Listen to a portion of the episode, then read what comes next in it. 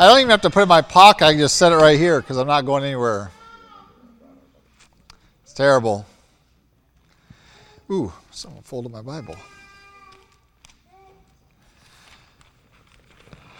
Well, as we've been doing on Sunday night, I've been trying to extend Sunday morning service to application a little bit more and interaction. And I've been somewhat successful occasionally with interaction, somewhat not successful because sometimes I just get going and make it a sermon. But Colossians chapter 2, uh, just have want to get us started, and then we're going to consider and try to come up with some understanding our responsibilities one to another and our faith and the tending of the faith together. Colossians 2 gives us a good uh, development of the uh, some facets of it, and then we're going to go back into Colossians. Uh, not Colossians, First Timothy, sorry. But let's look at uh, Colossians chapter 2 and uh, we'll start in verse 6. It says, As you therefore have received Christ Jesus the Lord, so walk in him, rooted and built up in him, and established in the faith. There's that the faith again. As you have been taught, abounding in it with thanksgiving. Beware lest anyone cheat you through philosophy and empty deceit according to the tradition of men, according to the basic principles of the world, and not according to Christ. For in him dwells all the fullness of the Godhead bodily, and you are complete in him who is the head of all principality and power. And so, as we have looked at the development of our battle plan, can we call it that tonight? Our battle plan we looked a little bit of the motivation and the necessity this morning, and I think it's time we laid out a little bit more of a plan of attack instead of, as I talked about. I think one of the biggest problems this morning, as I talked about, well, I think one of the biggest problems is we have made the Christian life, in terms of the establishment and strengthening of our faith, a passive thing. That is, that something that the pastor has to do to me. And while there is an aspect that Christ will and God will establish our hearts, so we shared at the last, we recognize that we have to take an active role. We have lots and lots of commands. And even here, we have in verse 6 that you have to receive Christ, you have to walk in Him, be rooted and built up in Him, established in the faith, uh, and again, the connection to as you have been taught, and then abounding in it with thanksgiving. And so these are the positive elements. This is the layout, if you will, of the expectation of, on you. Now, certainly, the tucked in there is the you have to be taught. And I'm not trying to relinquish that or diminish it, but I want us to get beyond that to recognize that the teaching isn't enough by itself we teach, and then there should be an expectation that you apply that teaching effectively in your life. And that is your responsibility to make sure that that occurs. It is not ultimately up to me uh, or any other teacher, to your Sunday school teacher or your Word Life coach. It's not really their responsibility. All right, so we try to put, even on our children with their Word Life quiet times, we try to put it on them. You need to do this during the week. And it's great if parents help, but ultimately it should be their active involvement. So the teaching happens, but I want you to notice that you receive Christ, you walk in Him, you're rooted, built up in Him, established in the faith, and abounding in it with thanksgiving. So we have a whole series of commands. And I would contend that all these commands can be wrapped up in Jude's word of contend earnestly for the faith.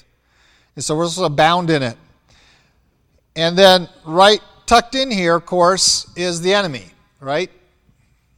And we're going to try to get a. You cannot have a well developed battle plan if you don't know your enemy.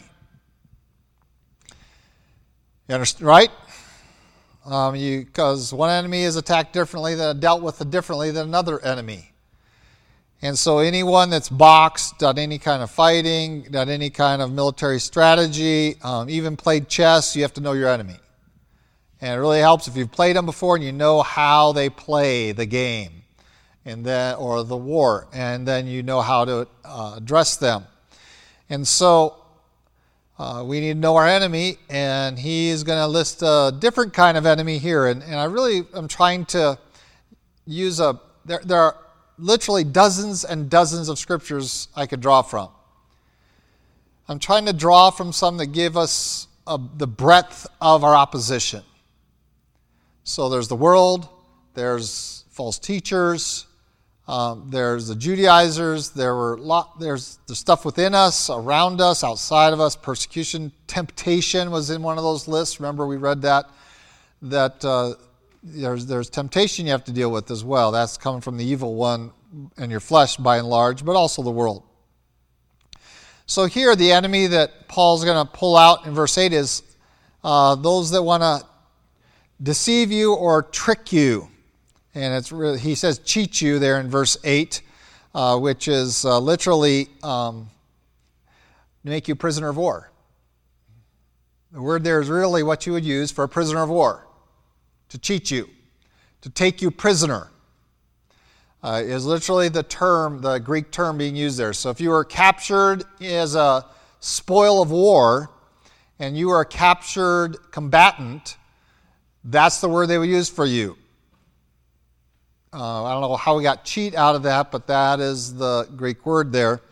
And so uh, they want to cheat you. They want to make you prisoner, their prisoner. And that's a facet that we don't often think of that there are, there are prisoners of war. Yes, when you have shipwrecked your faith, you become a POW in the hands of the enemy. And sometimes we have to go out and try to rescue those people, don't you? I think. And come up to those people who are captured in false teaching. And that's why, um, yes, sometimes I relegate them and say, You're a false teacher. And so I'm not going to try to engage you, but there are some who are caught in false teaching, and those are POWs. They need to be rescued. I, and that's what Paul's writing here. He says, I don't want you to become a prisoner of the war. I don't want you to be cheated or taken captive by these false teachers. So we need to distinguish between false teachers and those that are caught in false teaching. And sometimes it's really hard to do. Why? Because false teachers tend to demand or require or solicit heavy loyalty to themselves. To such a degree it's really hard to distinguish well is this the teacher or the teaching that you you know are you that how committed are you to this? And uh, that's why i always try to start with uh, are you in agreement with me that god's word is authoritative because once we say, okay, God's word is authoritative, well, now we have a common basis. But as soon as you start seeing, and I have people do this, they start quoting other people.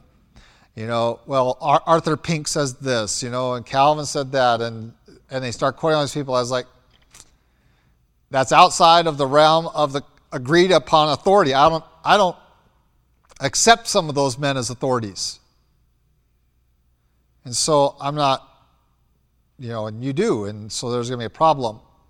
So Paul wants us to go and to examine those that are cheated, are taken captive, and realize that the best way to keep that from happening is to keep them from being caught at all. So, preventative is the first thing. None of us want to leave a man behind. And we tend to do that sometimes theologically of just cutting them off maybe a little too soon, earlier than we want to. And that's why we have had people in our church that weren't 100% with me on what I was teaching.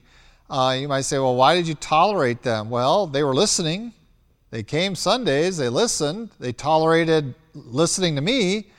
Um, they didn't concur, and eventually they left because they really didn't believe what I was teaching. Um, and they followed some other teaching, some other man. And so, um, but, and even in our application for membership, we don't ask you to agree with everything we teach. Um, we ask you not to be in opposition to it. there's a big difference, right, between those to say, um, I am 100% in agreement. Now, if you're going to be in a leadership role here in teaching, I would probably require that of you. But in terms of being here, uh, we want to have people preventively being given scripture um, so that they aren't m- made captive to false teachings. Let's look at what, if you don't want to be a prisoner of war, here we go. Beware lest anyone imprison you through philosophy and empty deceit, according to the tradition of men, according to the basic principles of the world, and not according to Christ. And so here comes the introduction. I tried to talk about just very briefly this morning. Did I do that just like Donald Trump? You guys weren't watching, were you? Um, sorry, I'm not going to do it again. You missed it. You got to pay attention. So, empty deceit, philosophy, the tradition of men, the basic principles of the world. We have this series. Now, does this mean that we are non thinking in our faith? No. If anything, this demands that we be ex- very active thinkers of our faith so that we aren't deceived. We are not asking you to put your theological or your mental head in the sand so that you're not deceived by don't listen to anyone else but me. I don't think you've ever heard me say that. I hope you've never heard me say that. Don't listen to anyone else but me. Um, when you come to me and say, I've read this, I'm watching this guy, and I've had people that didn't agree with my teaching say, oh, you should listen to this guy. So I go and listen to that guy, and I'm like, really? um, and then I give them my evaluation. Uh, but I don't condemn them for listening to other things, but recognize that the Bible says the end times, there's going to be lots of teachers that are going to tell you what you want to hear and not necessarily the truth. So they're going to multiply. Whereas truth givers are going to be, be smaller and smaller, I think, from what I can tell in Scripture. So you have philosophy, deceit, traditions, and the principles of the world being brought in. And remember, he's talking to, again, a church saying this is what you have to be alert to. This is an enemy of your faith. So we're going to add that to our other enemy list. This is the enemy of your faith. They are bringing in philosophical uh, concepts built out of traditions, the traditions of men, not of God. And I'm not anti traditional. We just want to make sure we get the right origin of those traditions. And uh, that's a great study. That's why I think it's important we do church history studies so we understand where traditions come from, which ones are worth clinging to, and which ones are worth taking or leaving it, and which ones are worth getting rid of completely. Okay, some are just kind of, oh, if you want to do that, it's okay. But realize that it's not really biblically mandated or expected. But others are damaging. And then there's in addition to that, the basic principles of the world that are introduced as Christ, and I call it Christianisms. They are Christianized and brought in, but they aren't Christian. They are the principles of the world introduced to us. And this is really what Paul warns Timothy about in the last days. Uh, when men will become lovers of themselves, boastful, proud, blasphemers, all, and it goes through that list he's not talking about the world. The world's always had those things. He said, when these things start creeping in the church, you know that the end times, this is the perilous times. The enemy is going to come in and introduce world ideas, world philosophies. Here it says basic principles, worldly principles, and they're going to present it as though these are virtues from the Bible. Uh, the one example I keep giving you because it was so prevalent, especially at the turn of the millennium, um, late 90s, early aughts. Um, that, they're not O's, they're aughts, by the way. It should have been aught 7, not 07. Any of you that were born like John Roberts knew it was aught because back in aught 9, 1909. Oh, wait, you weren't here. Never mind. Sorry.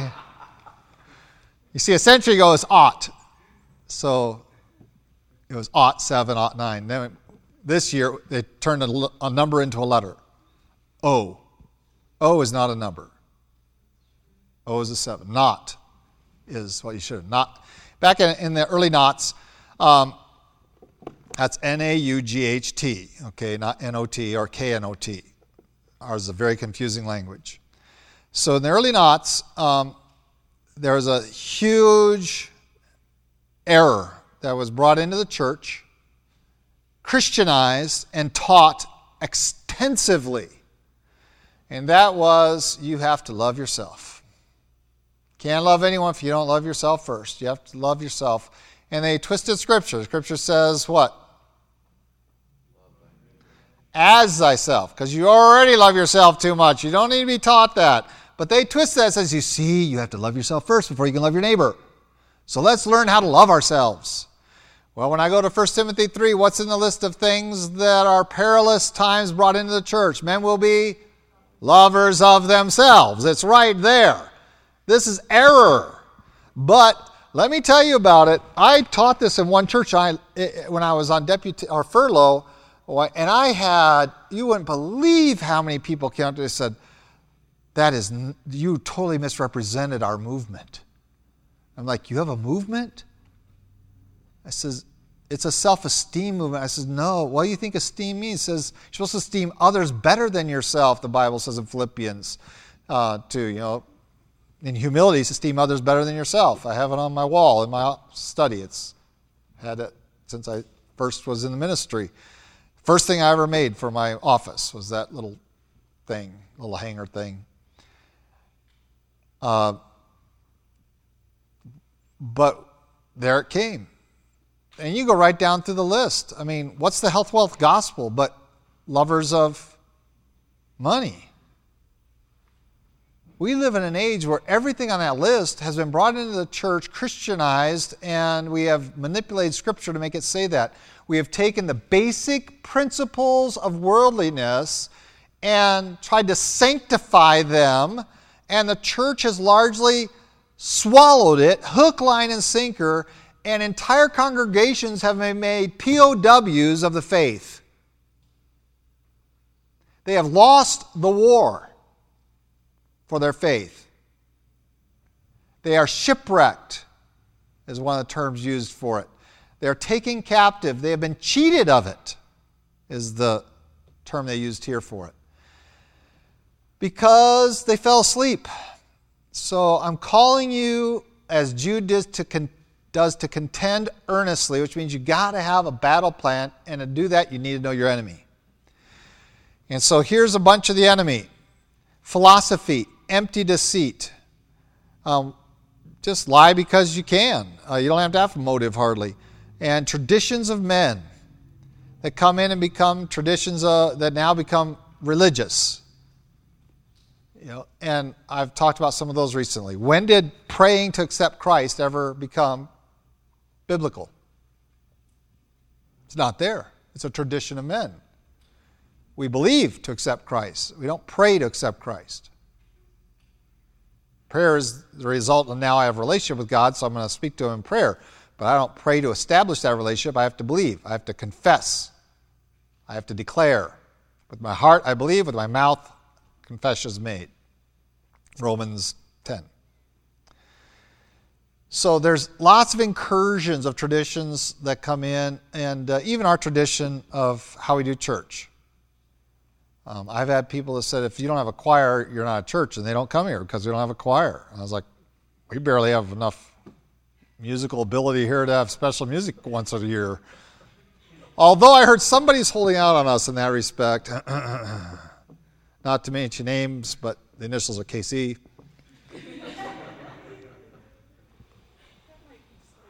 no, it's oversold. but uh, yeah, yeah, certainly not advertised. So we have um, to know our enemy, and the enemy's coming in and enveloping us, and and it, it's listed here. We, we, we think of the traditional things of when we have the opposition of the world in the media, um, in the sciences, we have the evolutionary models and, and the attack that, that happens on our faith from the science end. We're going to deal with that as well over the course of Jude. We're going to deal with the, the doctrinal issues, and, and the church has pretty well focused itself there traditionally uh, in the 50s, uh, 40s, and 50s. There's big doctrinal wars going on in Christian circles that have been forgotten. And if you want to go back even farther in church history, there was huge, bloody, and physically bloody battles over your Bible to get you a Bible in your language. People were slaughtered for this. They were arrested, they were tortured. Tell us where you got this Bible. I mean, tortured like fingers being pulled off their hands till they revealed where they got their Bibles. Things like that. And that wasn't the world, that was the church doing that to their people. So we've had, so if you go back historically, you can see that this warfare is anything new.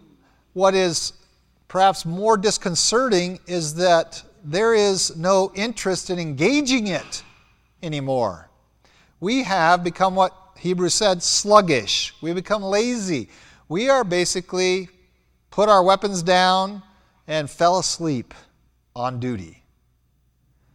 And so I want to rouse us a little bit. And we did this a few weeks ago. We talked about, I had the board up here, remember? I wrote down the places where we were getting those who are sneaking in. Uh, well, here he says, you need to be rooted, built up in him, established in the faith, as you've been taught abounding in it with thanksgiving. And I'm not going to diminish any of those words. We need all of them. But then beware. Now, what does beware mean? Yeah, what's the etymology of the word? Be aware. We just shrunk it to beware. Be aware, be alert, be on the lookout. There are people that want to cheat you, they want to take you captive of your faith, they want to shipwreck you. Are they going to walk up to you and say, I'm going to get you? Not usually. Sometimes they will. Some, I remember um, my friend in the Mormon community says, It's okay if you don't want to listen to, we'll get your kids. And he put his house up for sale. Okay, that was because he just they just told him outright, it's okay if you don't follow us, we'll get your kids. Because it's a Mormon town. So sometimes they will tell you, but generally they won't. They're deceivers. They're going to sneak in, angels of light. Um, everything's wonderful. Um, don't you think you should feel good about yourself? Shouldn't you leave church feeling good about yourself?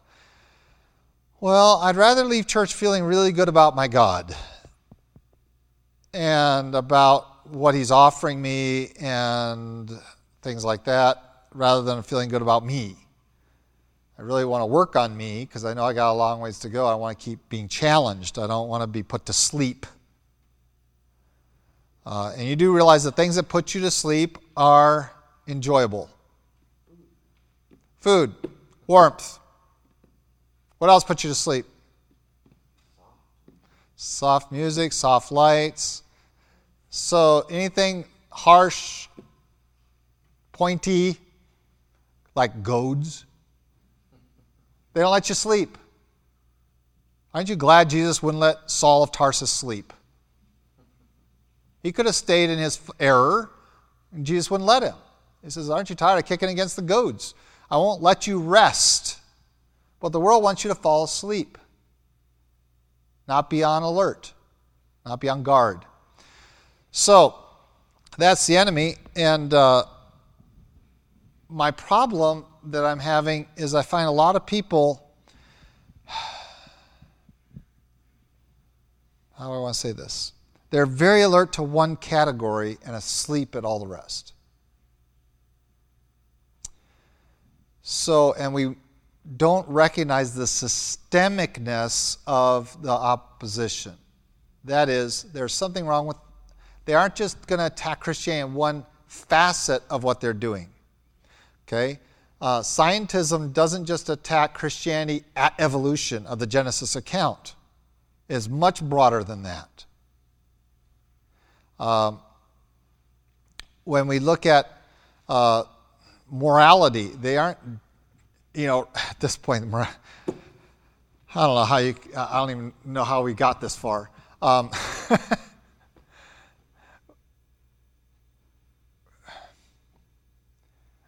we lost the moral engagement a long time ago as a church on moral issues.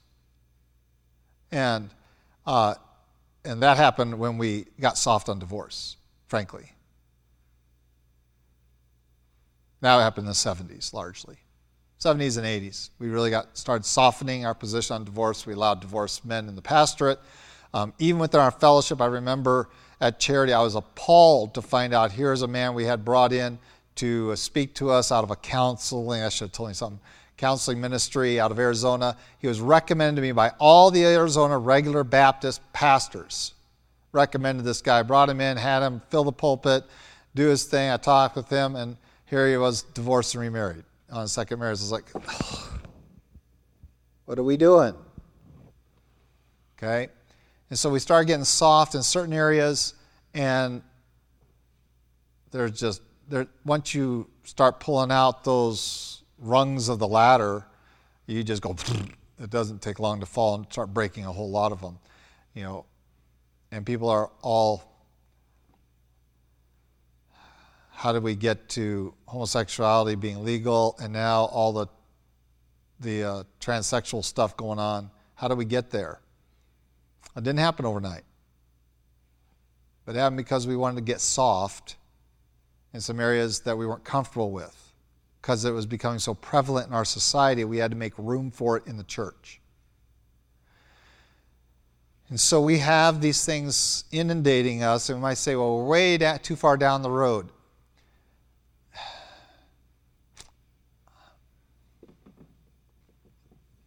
On the large scale, I would probably agree with you. But I'm not dealing with the large scale. I'm dealing with Desert Hills Baptist Church scale. I'm dealing with your family scale. I'm dealing with your scale. All right? You're my battalion. I have responsibility over. So we're going to fight the fight, even if the rest of the army ran and hid or fell asleep. That's what I want. I hope that's what you want. Let's fight the fight. And that means that we are going to have to engage these things instead of just pretending they don't exist and uh, hiding from them. And so uh, there's some of the. So, so, what I want to basically tell you is that the world system is there. And we need to challenge the entire system and not and not just say, well, here and very narrow attacks on, well, we're going to fight this. This is where they challenge the Bible. No. Greed is not the challenge, the only challenge to the Bible in our economic outlook of capitalism. It is systemic. The entire concept of capitalism is antagonistic to biblical values and biblical morals. Now, what we lump in to call capitalism are some biblical principles like personal responsibility, private property rights, things like that. And that's not capitalism, but we have lumped it into that category.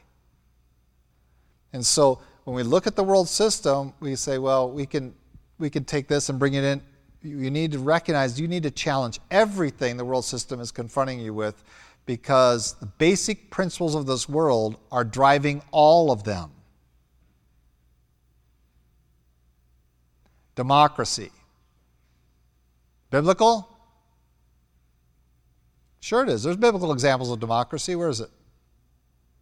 Let's vote. Should we go into the promised land or not?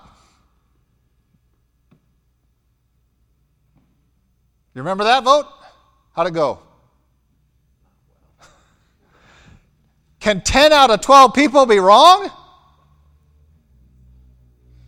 Almost always. Okay? And so there are lots of things we have perch, bought into. And I've had pastors that when I challenge them on, can you tell me the, uh, I mean, the, the U.S. Constitution is right up there, just uh, right below the Bible as the most precious document on the planet, you know, and, and founded on the Magna Carta and, and blah, blah, blah. It's like, and I start challenging them on, they, they act like I'm a heretic. When we start to swallow some of the world system, we need to recognize that we are opening a conduit for the poison of the basic principles of this world. And God calls us to something radically different than that. And so we want to have a battle plan. So I've left you about 15 to 17 minutes to lay this out. How do we engage these? We can't do it on the large, I'm not challenging you to go out there and run for office and and because that's not the solution, right? We're not here to legislate morality. The moral majority tried that, they failed because it can't be done. It shouldn't be done. It's not by running for office. It's not by um, leg- creating legislation. We don't need more laws. We have so many laws, it's ridiculous. When I read the law they passed in this state, do you know, did you read the law they passed in this state? You got you two back there in the back row, it's real important to you, right? Did you know the law that's now the law of the state? You're not allowed to reveal or humiliate a child by them by exposing that their parents haven't paid their lunch bill. That's a law in this country now. In this state, we had to make that a law. You're not allowed in this you will be arrested in this state if you reveal that a child's parents are not paying their lunch bill at school.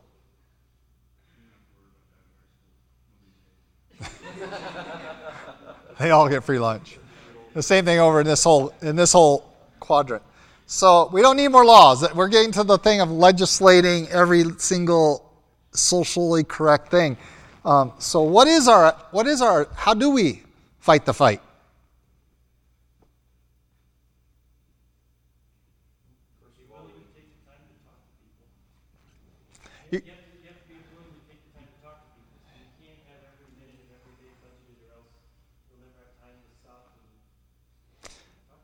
All right, you're going to have to be willing to get, do something the world is deeply afraid of, and that is having significant conversations with people of substance. More than just the weather, sports, although sports is becoming so full of it too that you can almost get there very quickly through sports. What do you think about? Um, you have to be willing to have significant conversations to get past surface level niceties even things that are contentious by the world standards. You can't talk about that. Because whatever we, anyone believes is true is good for them. You have to be willing to engage in significant conversation with people. Good. What else? You have to be lights in the dark, right? You got to live it which means you got to live for Christ. What's, what's the world going to call you? They're going to look at you and say, Come on, give me some ideas. Bible thumper is the old term, yeah. Jesus freaks. They don't care.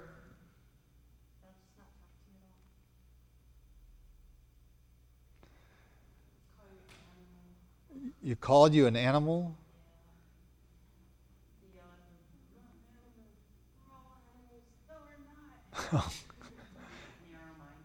Narrow minded. Bigots. Misogynists. Just try engaging someone about how a wife should submit to her husband. Just try. Role of women in the church.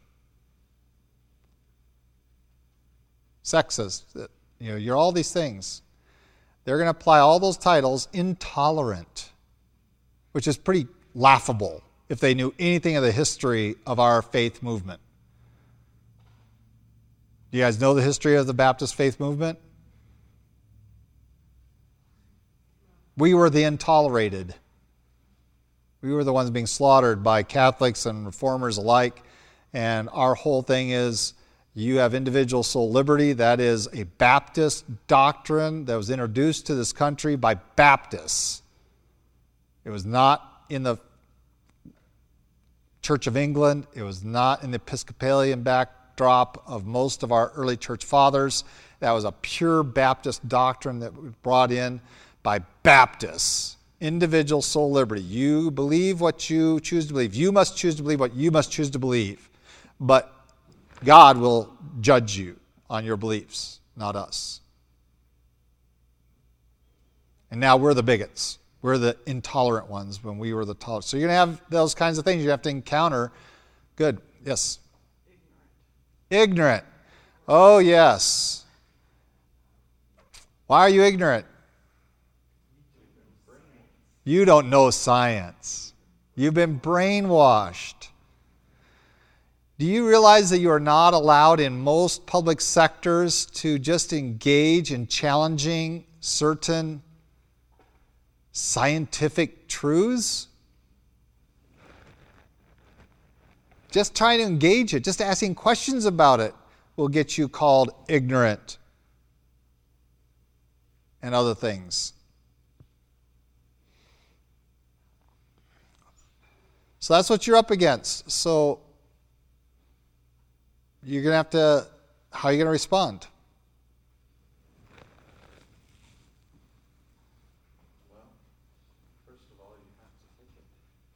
you have to take it. And let the joy of the Lord be your strength. Yes. You turn out, you keep giving them the truth, and you take it, and you take the abuse, and you take the abuse. You don't stick your lip out and start quivering and start suck it up. That's what it means when it says you know tribulation is going to happen, you know persecution is there, you're going to have joy in it. It means that you're going to be slapped around a little bit and not take it personal because it's not against you that they have a problem, it's against your Savior. It's against the truth that they are warring, not you. So you don't take it personally. And so I just kind of look at them and I smile and I try to engage them a little bit from a different angle and I try to just find. I usually try to approach people from lots of different perspectives and conversations and discussions and trying to find an entry point of something they haven't thought about or something that they um, that will just boing open their eyes. And sometimes that takes some time. You're going to have to understand their thinking a little bit, but um,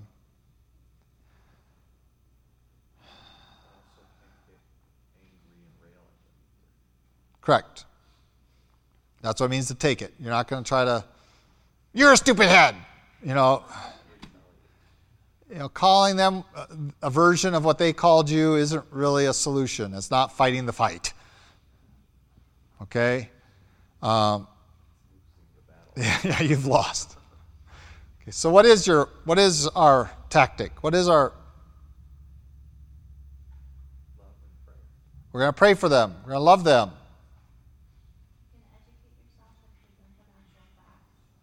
All right.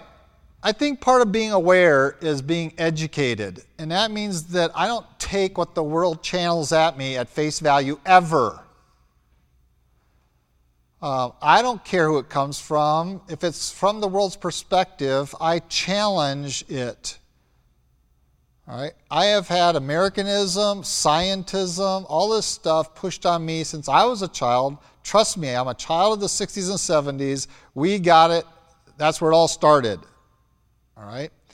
And so we get this stuff inundating us, and you just cannot take it for face value. I don't take any book I pick up and trust the author. I don't care how Christian they are. That's called discerning, that we apply discernment. You've got to educate yourself of what's out there, and you cannot be ignorant of Satan's ways. That's part of being asleep. So, um, we have a whole organization called Answers in Genesis. What is their battle that they've chosen to fight? Evolution, creation. Creation. And they built the Creation Museum, and now they built the uh, Noah's Ark out there, amusement park. Uh, no principles of the world there. But so we built amusement parks to attract people, and from what I can tell, most people go through there are all believers uh, one stripe or another. But when we, um, so that's their thing. Science has misspoken origins. All right? So, is everything else science give us accurate except for that? No.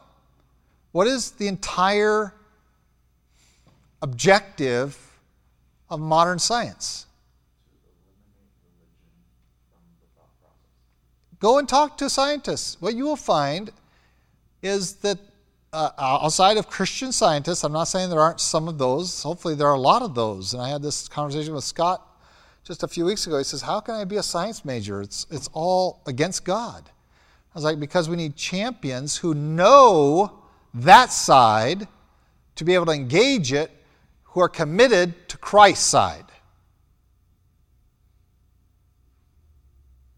You have to have those kinds of knights you have to have those K N I T G S T, those kinds of warriors that will fully educate them. And we trust those kind of men to bring us and women to bring us that knowledge of here's what they say, and um, you need to challenge it. It's not in keeping of Scripture. Here's the facts they're using, and here's how they're interpreting. And we don't challenge the facts, we challenge the interpretations because the interpretations all are designed singularly to discredit God, to exclude him from the whole psyche of humankind.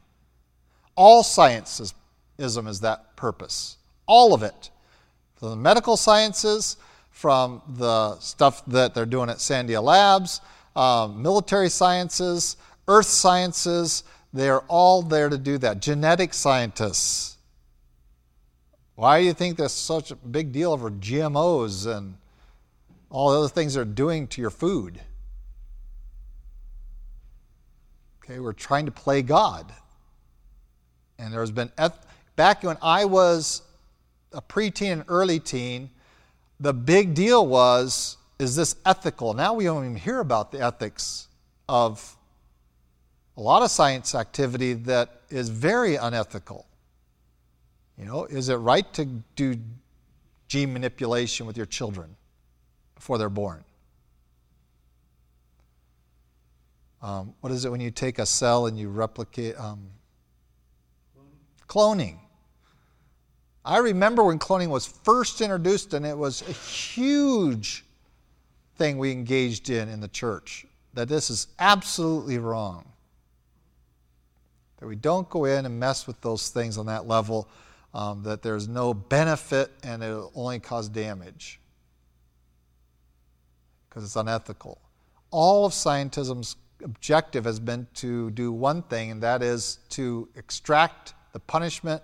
First of all, they don't like the punishment for sin, and so they're trying to avoid it, and they don't like the God who gave the punishment for that sin. Do you understand that?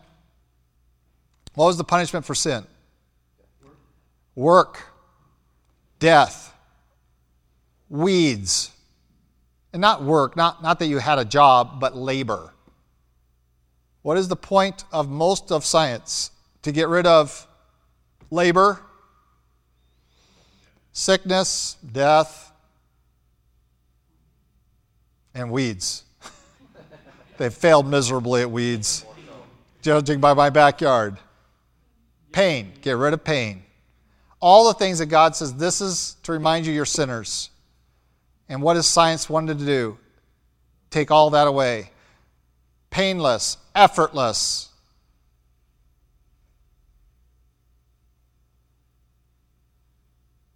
So we want to, does that mean I don't want to ever use anything scientific? Well, we have a sound system here that requires electronic gizmos, and so obviously we're using some of the results of science, and that goes all the way back to Genesis as well. If you look at who was pres- who who made some of the first developments, was not the line of Seth, it was the line of Cain, who gave us metallurgy, tents, and musical instruments. Look at it in Genesis. Where do advancements like that come from? It's always the line of Cain, it's the world. So we are very careful about what we do. And that's why we need to be very careful about your use of the internet. Cell phones. Why am I rail against your iGods, iPods? Because I'm trying to keep you alert that these things are dangerous because they're from the world. And we need to be careful in how we use those. I want to just share with you when I was a young person, um, we weren't supposed to, we were in our covenant of our church, we would never attend a movie theater. I've kept that all my life. I think my entire life I've gone to three movie theaters. One was for China Cry, and one was for my dad took me somewhere, and my friends took me somewhere in college, and I was like, I'm not doing this again. Because they warned you about Hollywood. When I was a young person, that was the thing. You cannot be involved in that. Because Hollywood is antithesis to Christ. We're inundated with it, and we're not at war with it. We're not even going to get into some of the things. Okay, what other aspects do we need to be engaged in? It, and that was all because we can't be ignorant. We got to be educated and we have to be alert to the dangers that are inherent in them. And sometimes that takes some looking because the world will always present itself as this is the newest, best thing that's going to really help you. What else? As soldiers engaged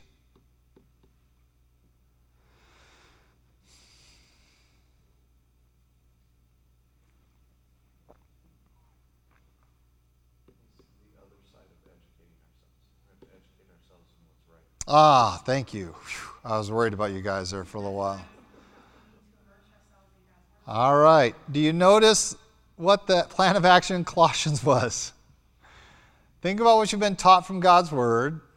And what does it say? Abound in it and be thankful. Fundamentally, the world, the basic principles of this world is to not be content with your place in God's world. The fundamental basic principle is do not be satisfied with where you are in Christ or with God if you're unregenerate. Do not be thankful.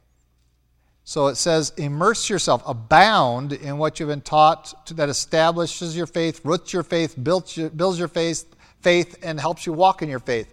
You need to saturate yourself with that, which means that we need to stop doing so much studying of the world that we don't know anything about Christ.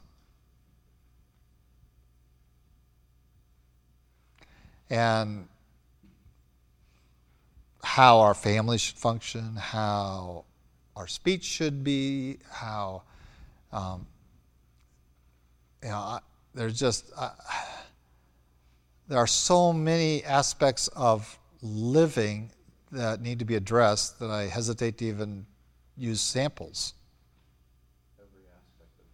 every aspect needs to be immersed in Christ. And you have to take be careful with them all and realize that you are getting inundated with error in these categories and you're being the goal is to take you captive to do what they want you to do instead of what Christ wants you to do. To make you a prisoner of war. So they're going to use philosophies, they're going to just plain trick you. And they're going to even glory in it. They're going to have the traditions of men, and they're going to have the basic principles of the world. And none of these are according to Christ. So you got to be immersed in Christ and be wary of what's coming down the pike and don't just take it. Okay? I'm at the point right now that I pretty much uh, would tell every family in our church you have no business putting your kid in a public school.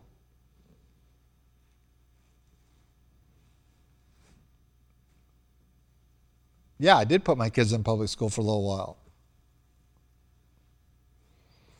But when I see what it has become, I wouldn't put a child I had today in a public school. Never, ever, ever, ever, ever. I wouldn't do it. Do I accept everything medicine tells me? No, because they keep telling us different things, don't they? You ever notice how medis- medical advice changes? That's because some drug company needs more money. so they. New research.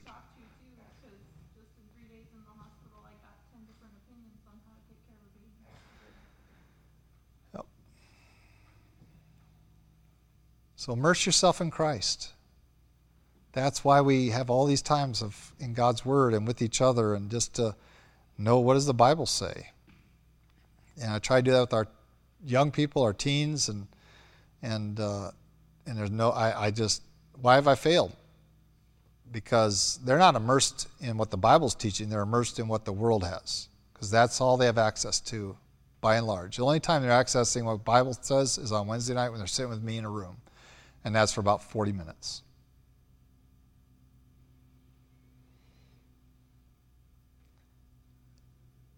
and I throw out some really challenging things. You just I just try to blow them completely out of the water so that they just just to shake them to their core. You know, the Earth isn't millions of years old. It's about six thousand.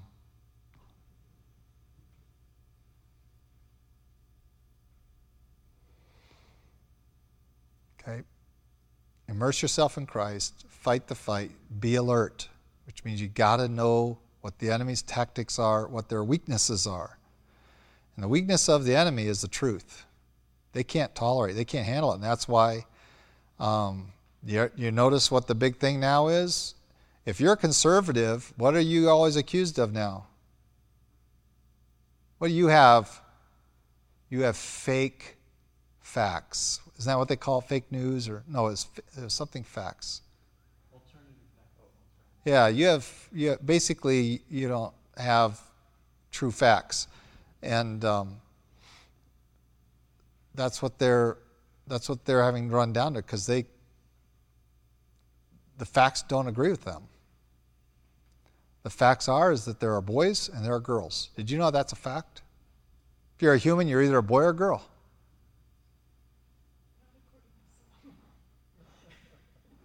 That's a fact. God created a male and female. I'm sorry you had to do that. It just goes to you got to fight the fight. You got to be a light in a dark place. And sometimes I just laughing at people and say, "You're a girl." Just because you cut your hair, and put on boys' clothes, doesn't make you a boy. And talk like this. I've heard someone say, oh, well, it's natural because, because all animals do that. All animals. Correct, and that's what she was saying. We're not animals. Well, right. even if they do, the reasons are not the same. it's like, okay, do you want to engage in that? So I just wanted to challenge you. to Contend earnestly is for the faith is not putting your head in the ground and by the way, when you do that, there's another part of your anatomy that's sticking up ready to be shot off. Um, you don't just stick your head in the ground and hope it all blows through because that's not being a, a good soldier.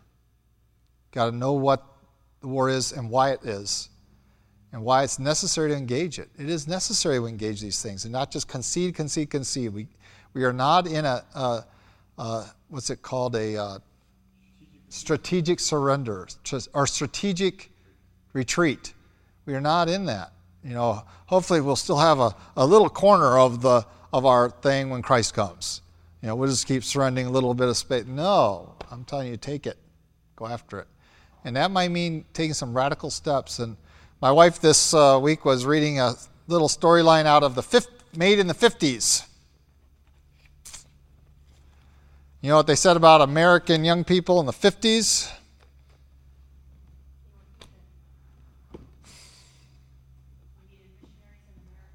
in the 50s, this assessment was this isn't a Christian place and we need missionaries to these kids. That was before I was born. That was their assessment of society. And that was the 50s. That was before the, the crazy 60s and all the drugs and sex. So that was the 50s. That was their assessment. Post war has been horrible.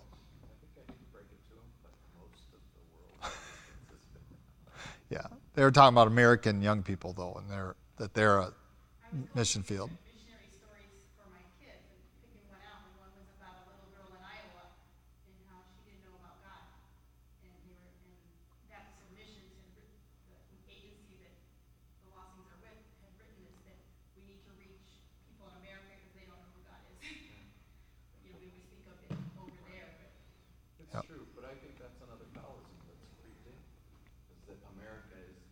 Christian entity. Yeah, and we are.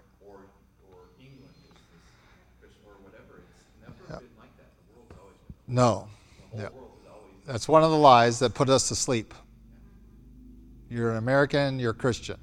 That was a lie that put us all to sleep. There's a great mission field in Oregon and Washington State. per capita than China. Yeah.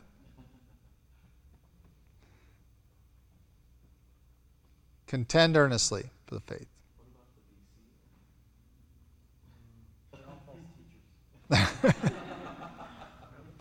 That's the origination of it. All right, let's have of prayer.